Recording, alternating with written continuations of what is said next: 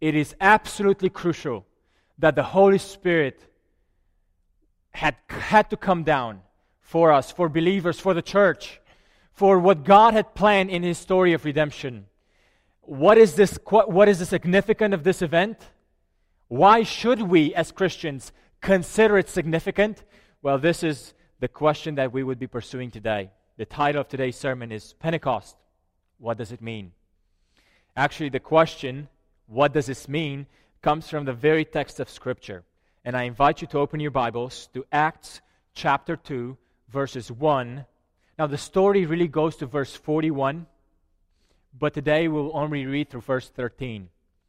Acts 2, verses 1 through 41, but we're only reading until verse 13. And the word of the Lord for us this morning is the following When the day of Pentecost came, they were all together in one place.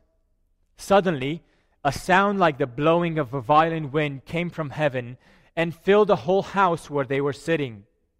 They saw what seemed to be tongues of fire that separated and came to rest on each of them. All of them were filled with the Holy Spirit and began to speak in other tongues as the Spirit enabled them. Now there were staying in Jerusalem God fearing Jews from every nation under heaven. When they heard the sound, a crowd came together in bewilderment because each one heard them speaking in his own language. Utterly amazed, they asked, Are not all these men who are speaking Galileans? Then how is it that each of us hears them in his own native language? Parthians, Medes, and Elamites, residents of Mesopotamia, Judea and Cappadocia, Pontus and Asia, Phrygia and Pamphylia, Egypt and the parts of Libya near Cyrene, visitors of Rome, both Jews and converts to Judaism, Cretans and Arabs, we hear them declaring the wonders of God in our own tongues. Amazed and perplexed, they asked one another, What does this mean? Some, however, made fun of them and said, They have had too much wine. Let's bow our heads and pray. Father, as we have heard an account of the coming of the Spirit 2,000 years ago on the church, Father, we pray that these, this account, these words that we have just heard, would speak to our hearts. I pray that you enable us to understand the magnitude, the significance, and the meaning of the coming of the Spirit upon your people. We pray, Father, these things in the name of Jesus and for his glory and honor. Amen. Pentecost. The account of Pentecost is often misunderstood by many. Baptists take the 3,000 baptisms. Pentecostals take the speaking in tongues. Now, even though each of these details are in the narrative, these are not the most appropriate primary applications of the text. To focus on such points of detail at the expense of the larger narrative of Scripture is to miss the point of the significance of Pentecost in the storyline of God's salvation. So, what does Pentecost mean? What did this event mean? Pentecost was a major Jewish festival prior to Christianity. Uh, so major that the uh, Jewish historian Josephus says that during Pentecost, the, this feast, during this feast, the population of Jerusalem would multiply as much as four times. This feast, this festival, was the second of the three major festivals in Israel, the first of which was uh, the Passover. The crucifixion of Christ happened on the Passover, which celebrated the exodus from slavery. And it was not coincidental that the death of Jesus uh, took place during this, this Passover time, during the Passover feast, because Christ was the true Lamb of God. He was the Passover lamb. Well, in a similar way, the pouring of the Spirit happened on a very important event in the life of Israel. But what is the significance of this feast for the giving of the Spirit? Why is God, why has God poured out the Spirit on this feast? Prior to the giving of the Spirit, Pentecost was also called the Feast of Weeks. It was, um, it was really an agricultural feast. It was uh, an agricultural feast that was marking the end of the grain harvest. Now, its name uh, signified that it concluded a period of about seven weeks, which was 49 days. So that the next day, the 50th day, in, in, Greek was Pentecost.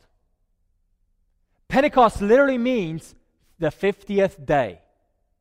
And on this day, it was, it was the celebration of this Feast of Weeks, the Feast of the Harvest. But more specifically, when people celebrated this feast, what they would do is they would be presenting to the Lord an offering from their new grain, an offering from their new harvest. And it was a day when the Jews would bring to the Lord the first fruits of their harvest. That's why this Feast of Weeks, this day of Pentecost, was also called the Day of First Fruits.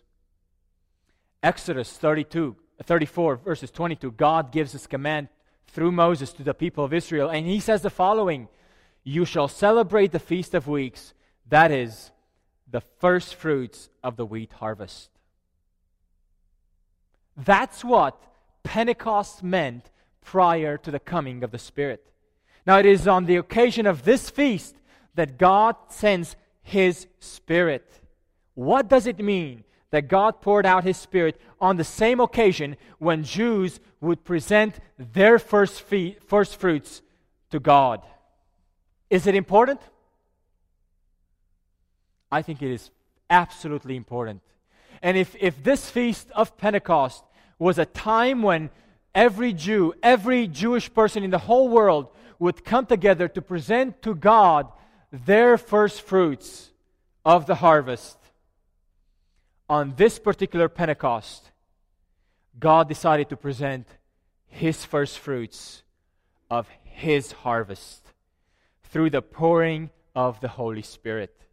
And how that is actually played out, we will see by exploring the details of the story, the details of the event. But the big idea about Pentecost is that the giving of the Spirit is a picture that now no longer human beings are called or asked to present their first fruits to God, but now God is presenting His first fruits to mankind. If there's nothing you take away from this sermon this morning about what is Pentecost, what does it mean? Is this in the coming of the Spirit, God is presenting his first fruits to mankind. Now, in the New Testament, the notion of first fruits had, had several values, had several meanings. First of all, the notion of first fruit was actually applied to Christ. In 1 Corinthians 15, Paul says that Christ is the first fruit of those who have fallen asleep. But the notion of first fruit is also applied to the Spirit. Although using a different vocabulary in, in 2 Corinthians chapter 1, Paul talks about the Spirit, describes the Spirit as a down payment. As the first experience we have here and now of that which comes in fullness in the future. But there's a third dimension, a third way in which the notion of first fruits is applied in the New Testament, not only to Christ, but to the Spirit as well. Thirdly, the notion of first fruit is also applied to believers. Romans 8:23 Paul says, "And not only the creation, but we ourselves who have the first fruits of the Spirit groan inwardly as we wait eagerly for adoption as sons." Now, how do these notions of first fruits correlate? Christ, the first fruit, the Spirit as a type of first fruit, as down payment, and believers as first fruit. How do these notions correlate? Well, we have to understand the story of God's redemption. Jesus was historically the first fruit of God's redemptive story. Jesus is the first fruit of those who have fallen asleep, but he ascended to heaven. And yet, before the ascension, he promised that I will send you another comforter. The Father will send you another comforter. So, even though this, the, Jesus, the first fruit of God's harvest, has ascended to heaven, in the coming of the Spirit, the Spirit brings to us all the benefits of Christ's death and resurrection. In other words, think of it this way through the Spirit, the benefits of Christ become ours so that we ourselves might become the first fruits of God's creation. The only reason why we can experience God's fruits, first fruits in our lives, that the only reason why Scripture can call us as the first fruits of God's creation is because the Holy Spirit is applying to us all the benefits of the death and resurrection of Christ. James 1:18 says the apostle says of his own will he brought us forth by the word of truth that we should be a kind of first fruits of his creatures. You see my friend, Pentecost is a threshold in God's storyline of redemption because it marks the beginning of a new era. It's the era of first fruits. Not only Christ being the first fruit, but it's the, it's the threshold when the benefits of Christ, Christ being the first fruit, is now applied to us through the Holy Spirit. And it's only because of the coming of the Spirit that we can become God's first fruits. Now, we are not an agrarian society. So for us, the notion of first fruits might not mean much.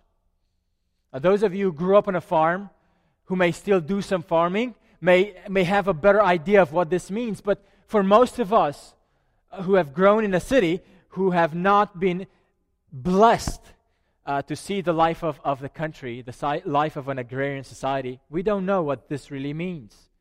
So for us, the equivalent of this experience in our modern day language would be something like like a food sample that you pick up at Costco. It gives you a taste of the full meal. It's just a little thing in a toothpick. You pick it up, and it gives you a taste of what's in the package if you were to buy it in full. It is like it is like a teaser or a movie trailer that gives you a preview of the next great movie that's coming out. Now, speaking positively, this is great news for us, for Christians, because God is bringing the future into the present. First fruits of the harvest means there's more to come, and the future is glorious. There's a, a, a bright future that God is preparing for us, and that is the story of, of redemption. It culminates to that great future. But so that we can understand, so that we might have a small glimpse a small taste, a small preview of that grand future, of that grand purpose that God has with our story of redemption. He is giving us a preview of it. And that is Pentecost. God is beginning with Pentecost, the age of the preview, the age of the movie trailer, the age of the food sample, so that we can taste now what's coming in the future.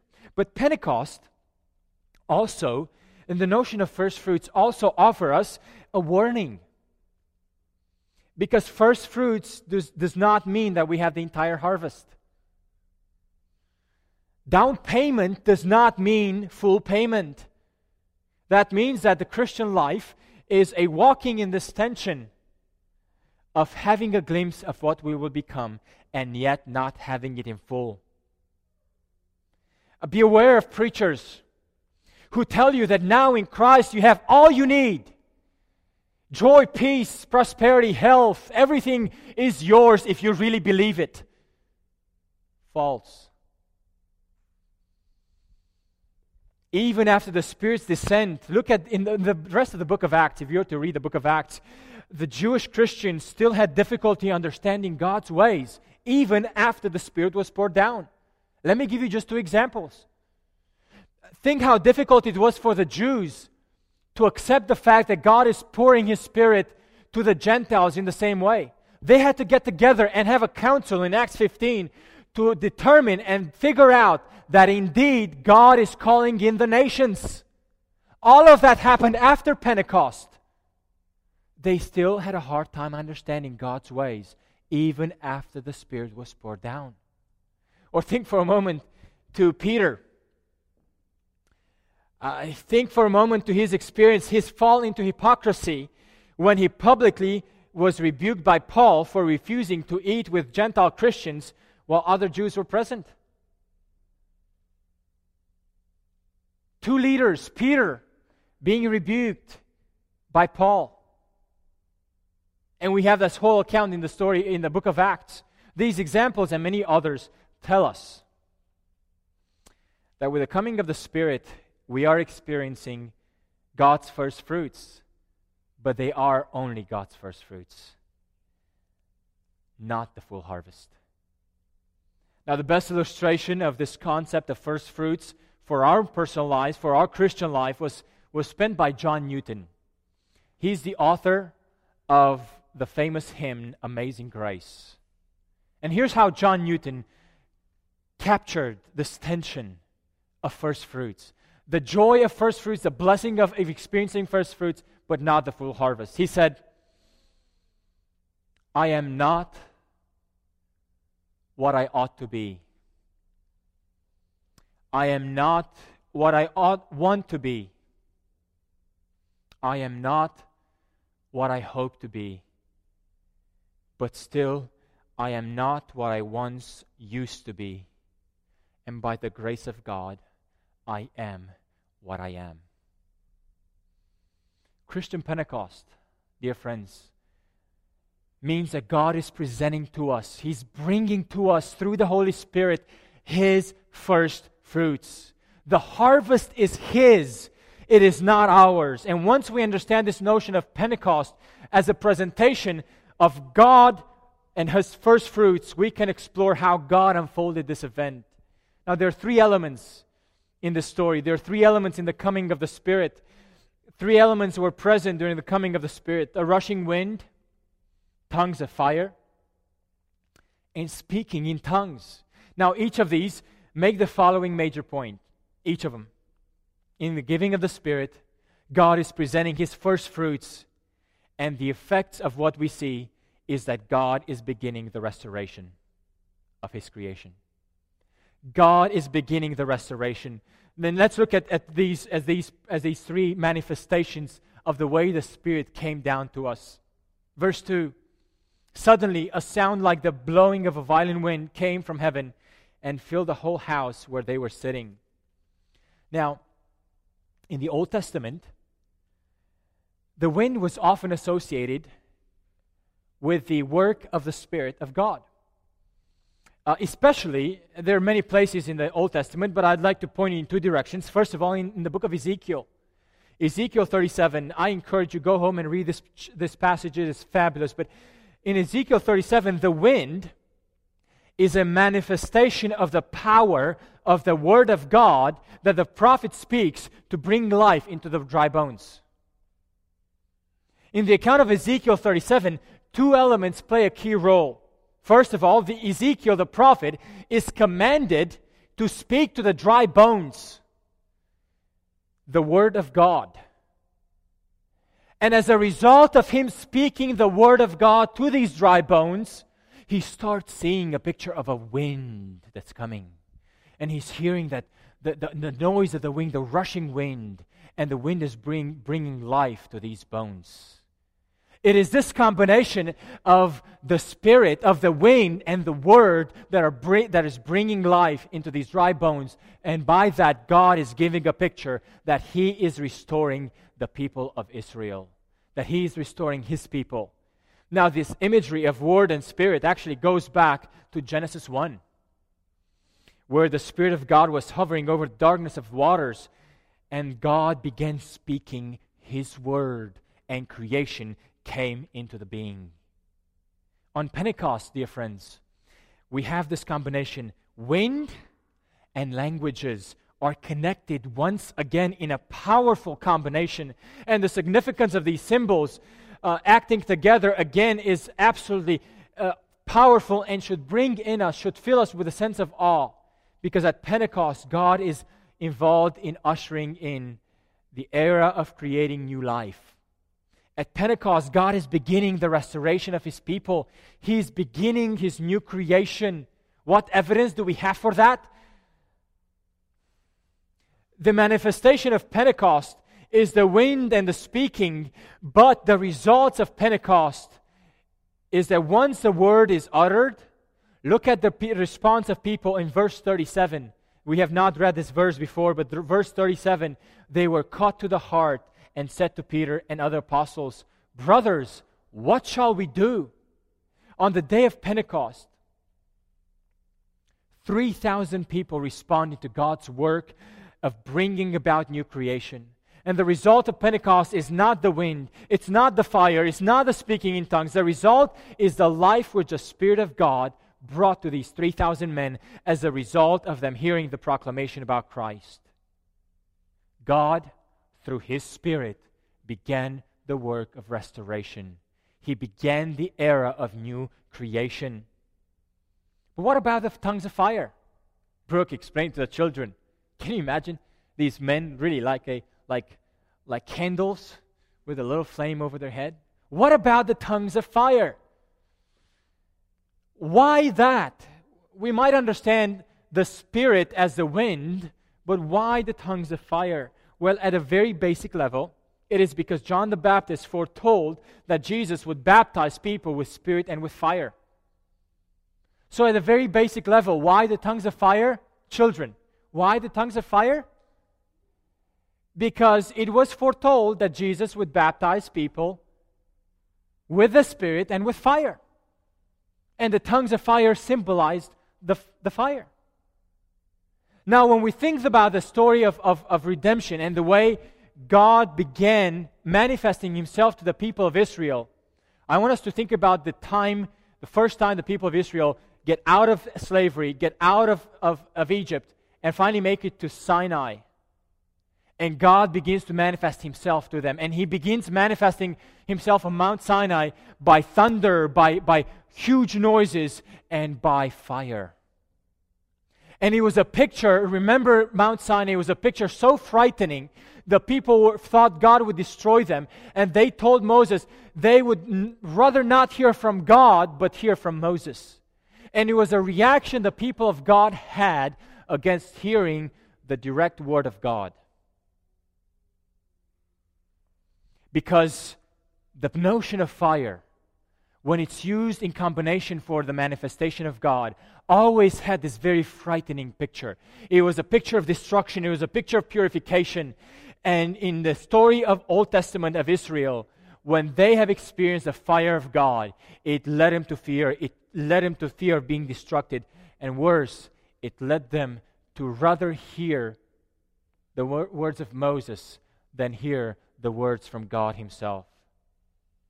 But now, at Pentecost, fire shows up again. And this time it is no longer a it is no longer uh, the frightening experience because now there are tongues of fire. Now at, at Pentecost, the tongues of fire are a symbol that God has come once again to be with us. But now the manifestation of the fire is no longer frightening or destructive. And rather than refusing to hear the word of God on Pentecost, proclamation is now empowered from on high. Why is it different now? What's different now at Pentecost than at Mount Sinai?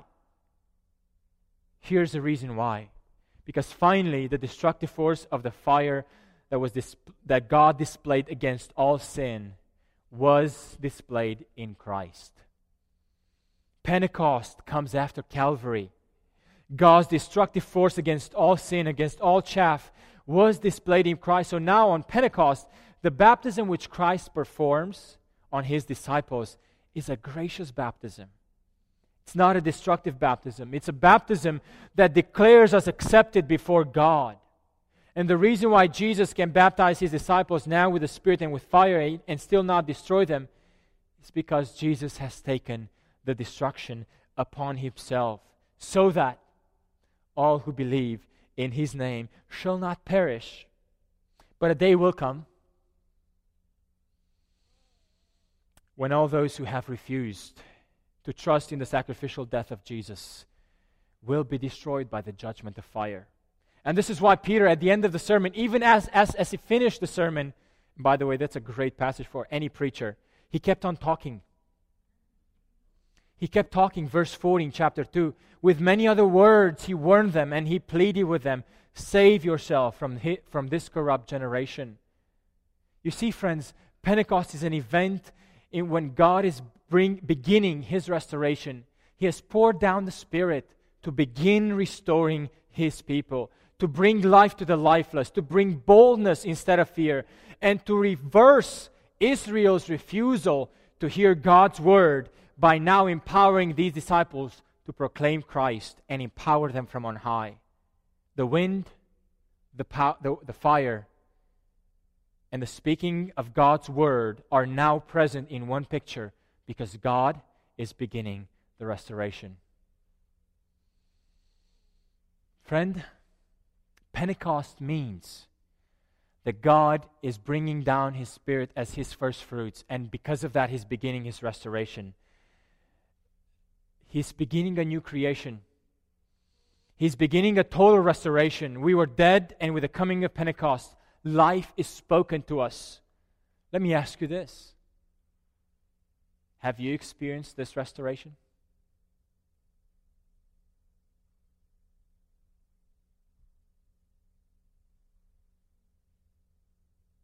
Have you experienced in your life God's new creation?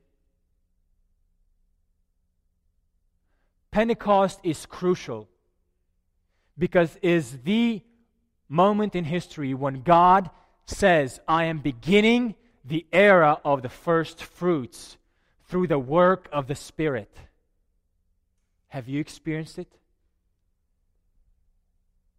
If you're here as a friend but have never experienced a new reality in your life, a reality that is foreign and different than your natural instincts, a reality that is foreign to the habits with which you are accustomed to. If you're here this morning and, and, and you have a pretty bored view of life, you're pretty bored about life, you're wondering what this life is all about, I tell you about a Savior that came to give his life for us, for you and for me, so that he would bring to us, to you and to me, a new life, a new creation, a life that is totally different than anything you have ever experienced because it's a life that comes from a different world. It's a life that comes from above. We receive this new life when we are willing to doubt our old life, when we're actually willing to say no to it, and when we believe in what Christ has done for us. You know, some people today say, you know what, I have a great life. My life is great, and don't try to change it for me. I would not try to change it for anything in the world. Uh, there, I don't need restoration. I don't need this new life you're talking about. Friend, you may have this impression.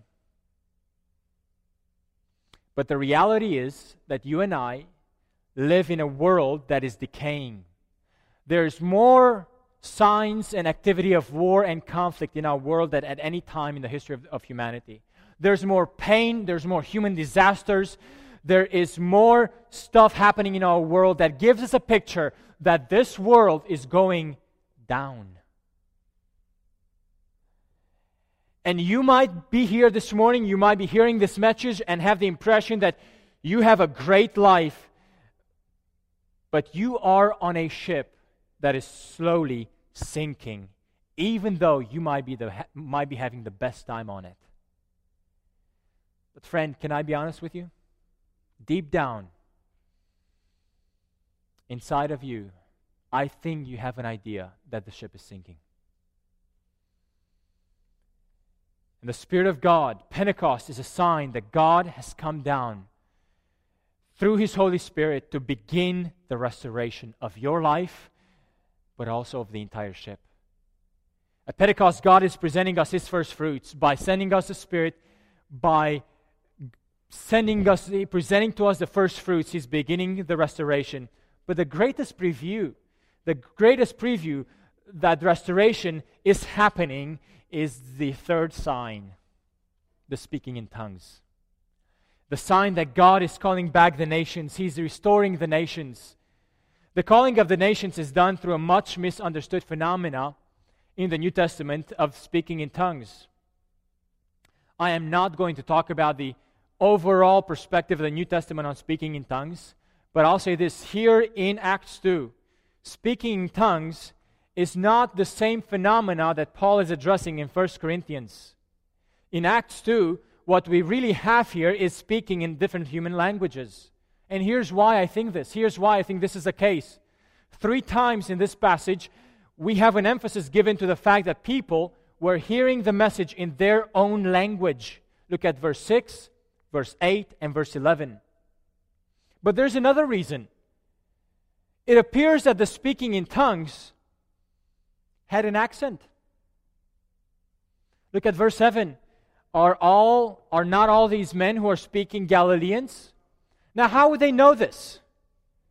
How would they how would foreign people, how would other Jews who are not from around there know and diagnose or recognize that they were hearing a, a Galilean dialect? Let me put it this way to you very simple. If you're visiting with us this morning, if this is your first time, you may have realized by now that I was not born in Texas. And I didn't have to tell you that. Why? Because of the way of my accent. And it appears that in Acts 2, the speaking in tongues was a speaking that was, was modified, was affected by the accent. These men were Galileans. They were speaking a Galilean uh, language, and it was in a Galilean uh, accent, even though they were speaking in different tongues of the earth.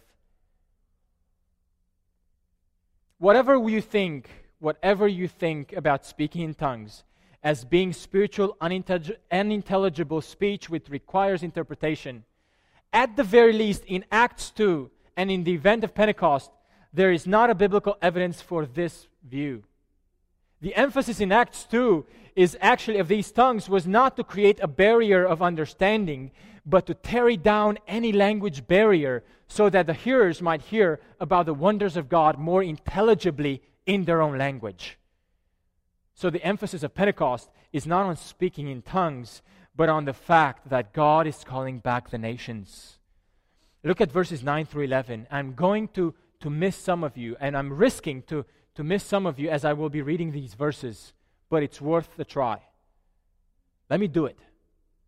Parthians, Medes, Elamites, residents of Mesopotamia, Judea, Cappadocia, Pontus and Asia, Phrygia and Pamphylia, Egypt and the parts of Libya near Cyrene, visitors of Rome, both Jews and converts to Judaism, Cretans and Arabs. Why three verses of lists of places? Why so many words wasted on names that mean nothing to us? Luke's emphasis is to point out the diversity of nations that hear this message on the day of celebrating the first fruits that God is presenting. Why?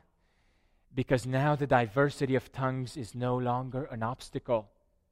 At Pentecost, we see a reversal of the Tower of Babel where God used languages to divide up the people into different language groups. In Genesis 11, verse 9, it says that that is why it was called Babel, because there the Lord confused the languages of the whole world. From there, the Lord scattered them all over the face of the whole earth. And now at Pentecost, God is bringing the nations to Jerusalem and language differences are no longer a barrier because the Spirit empowers these disciples to speak in languages that the nations can understand. It is the Spirit's work about enabling the people of God who knew one language and in a Galilean accent to now proclaim the wonders of God to the nations of the world. And this is the Spirit's work. It is to bring people who have nothing in common and form one new community. It is a picture of the first fruits of God's ultimate harvest. When in the book of Revelation we see a picture of all the nations gathered around the throne, people of every nation, of every tribe, of every language will be worshiping God together. And now in Pentecost we see a glimpse of that reality that is coming in the fact that the speaking tongues enables the nations to hear the one message about the wonders of God and hear it intelligibly. You see, friends, God at Pentecost is calling back the nations. But this is not the first time the disciples heard about it. Jesus, right before ascending to the Father, gave them the Great Commission Go make disciples of all nations. You will be my witnesses in Jerusalem, Judea, Samaria, and to the ends of the earth. And just 10 days later, God is telling these disciples and is giving them a preview that he is indeed calling the nations back, and he's serious about calling them back. What this means for us, dear friends, dear brothers and sisters, is that the Spirit creates on this day a new community of Jews and Gentiles who at first had nothing in common, yet the gospel of Christ reaches them as well. This means no more nationalistic pride, no more ethnic superiority. God has presented his first fruits in the person of the Spirit, in the work of the Spirit, who has begun the act of restoration, not simply on an individual basis, but on a basis of a community, on a basis of a national and international exposure. You see, friends, Christianity is not an individual or a nationalistic experience. We're not Christians on our own. We're not Christians as a society, as a nation. Christians means the nations are coming together in one new community, and the preview of that was Pentecost. What Pentecost means is that God presented his first fruits through the Holy Spirit. He began the work of trans- restoration, and the greatest preview of that is that he's calling back the nations. Pentecost, in one sense, is like a movie trailer. When you see a movie trailer, of a really good movie, you can't wait to see the rest of the movie. You get a very short glimpse of what the story is about. You get some very representative scenes and some really good special effects that are geared to raise your appetite to want to go and see the movie. Now, there are people today who go to, to, who go to a movie only to see the special effects and not really get the story of the movie. Likewise, many of us today are inclined to read the events of Pentecost, focusing only on the special effects and miss a larger story that it represents. That's what Pentecost is it's a glimpse of the grand narrative, of the grand story that God is accomplishing, of the grand climax that God is bringing to us, of His salvation. Yet the details are missing. We don't have many details. Why? Because you and I are still making this movie. We're not only spectators of this movie trailer, we're actually actors in it. And the movie is not yet finished. You can be here today either among those who get it, you get the script, you get the story, you, you accept your role, you believe in what you have seen in the movie trailer, or you can be among those who reject it you can be among those who dismiss it. You can meet, be among those who find alternative explanations for it. Now, they're still part of the movie, they're still part of the story. But for them, the completion of the movie will not be good news. It will not be happy ending because they have chosen to reject the plot of the story, to reject the script. Which one are you? Which one are you? Let me assure you, my friend, that unlike many movies today where the trailer is often more exciting than the movie itself, the full story of God's redemption of man is far beyond what Pentecost described to us. Pentecost is but a glimpse of an entire harvest that God has prepared for us. Are you a part of it? Let us pray. Father, we thank you that you have given us the Holy Spirit in a miraculous, in a, in a clear historical event. And the ways the Spirit has manifested Himself was to give us a picture, a clear picture, that you are serious about the work of restoration, that you are serious about bringing the nations to yourself, that you're serious about using Israel to bring the nations into a one large international community of people who will be from different languages, from different tribes, from different nations, who one day will worship you before the throne of God. Father, we thank you that in the Holy Spirit, in the coming of Pentecost, we have one historical event that we can cling to, that we can look to, that we can treasure, that we can value. Lord, I pray today, through your Holy Spirit, would you continue to do the work of restoration? Will you pour down your Holy Spirit on us? Will you fill us? Will you empower us to witness? Will you empower us to declare the works of redemption to the nations, to those around us? Father, I pray that you make us a, a community, a church that is full of the power of the Holy Spirit to take the story of redemption to the nations and to our neighbors.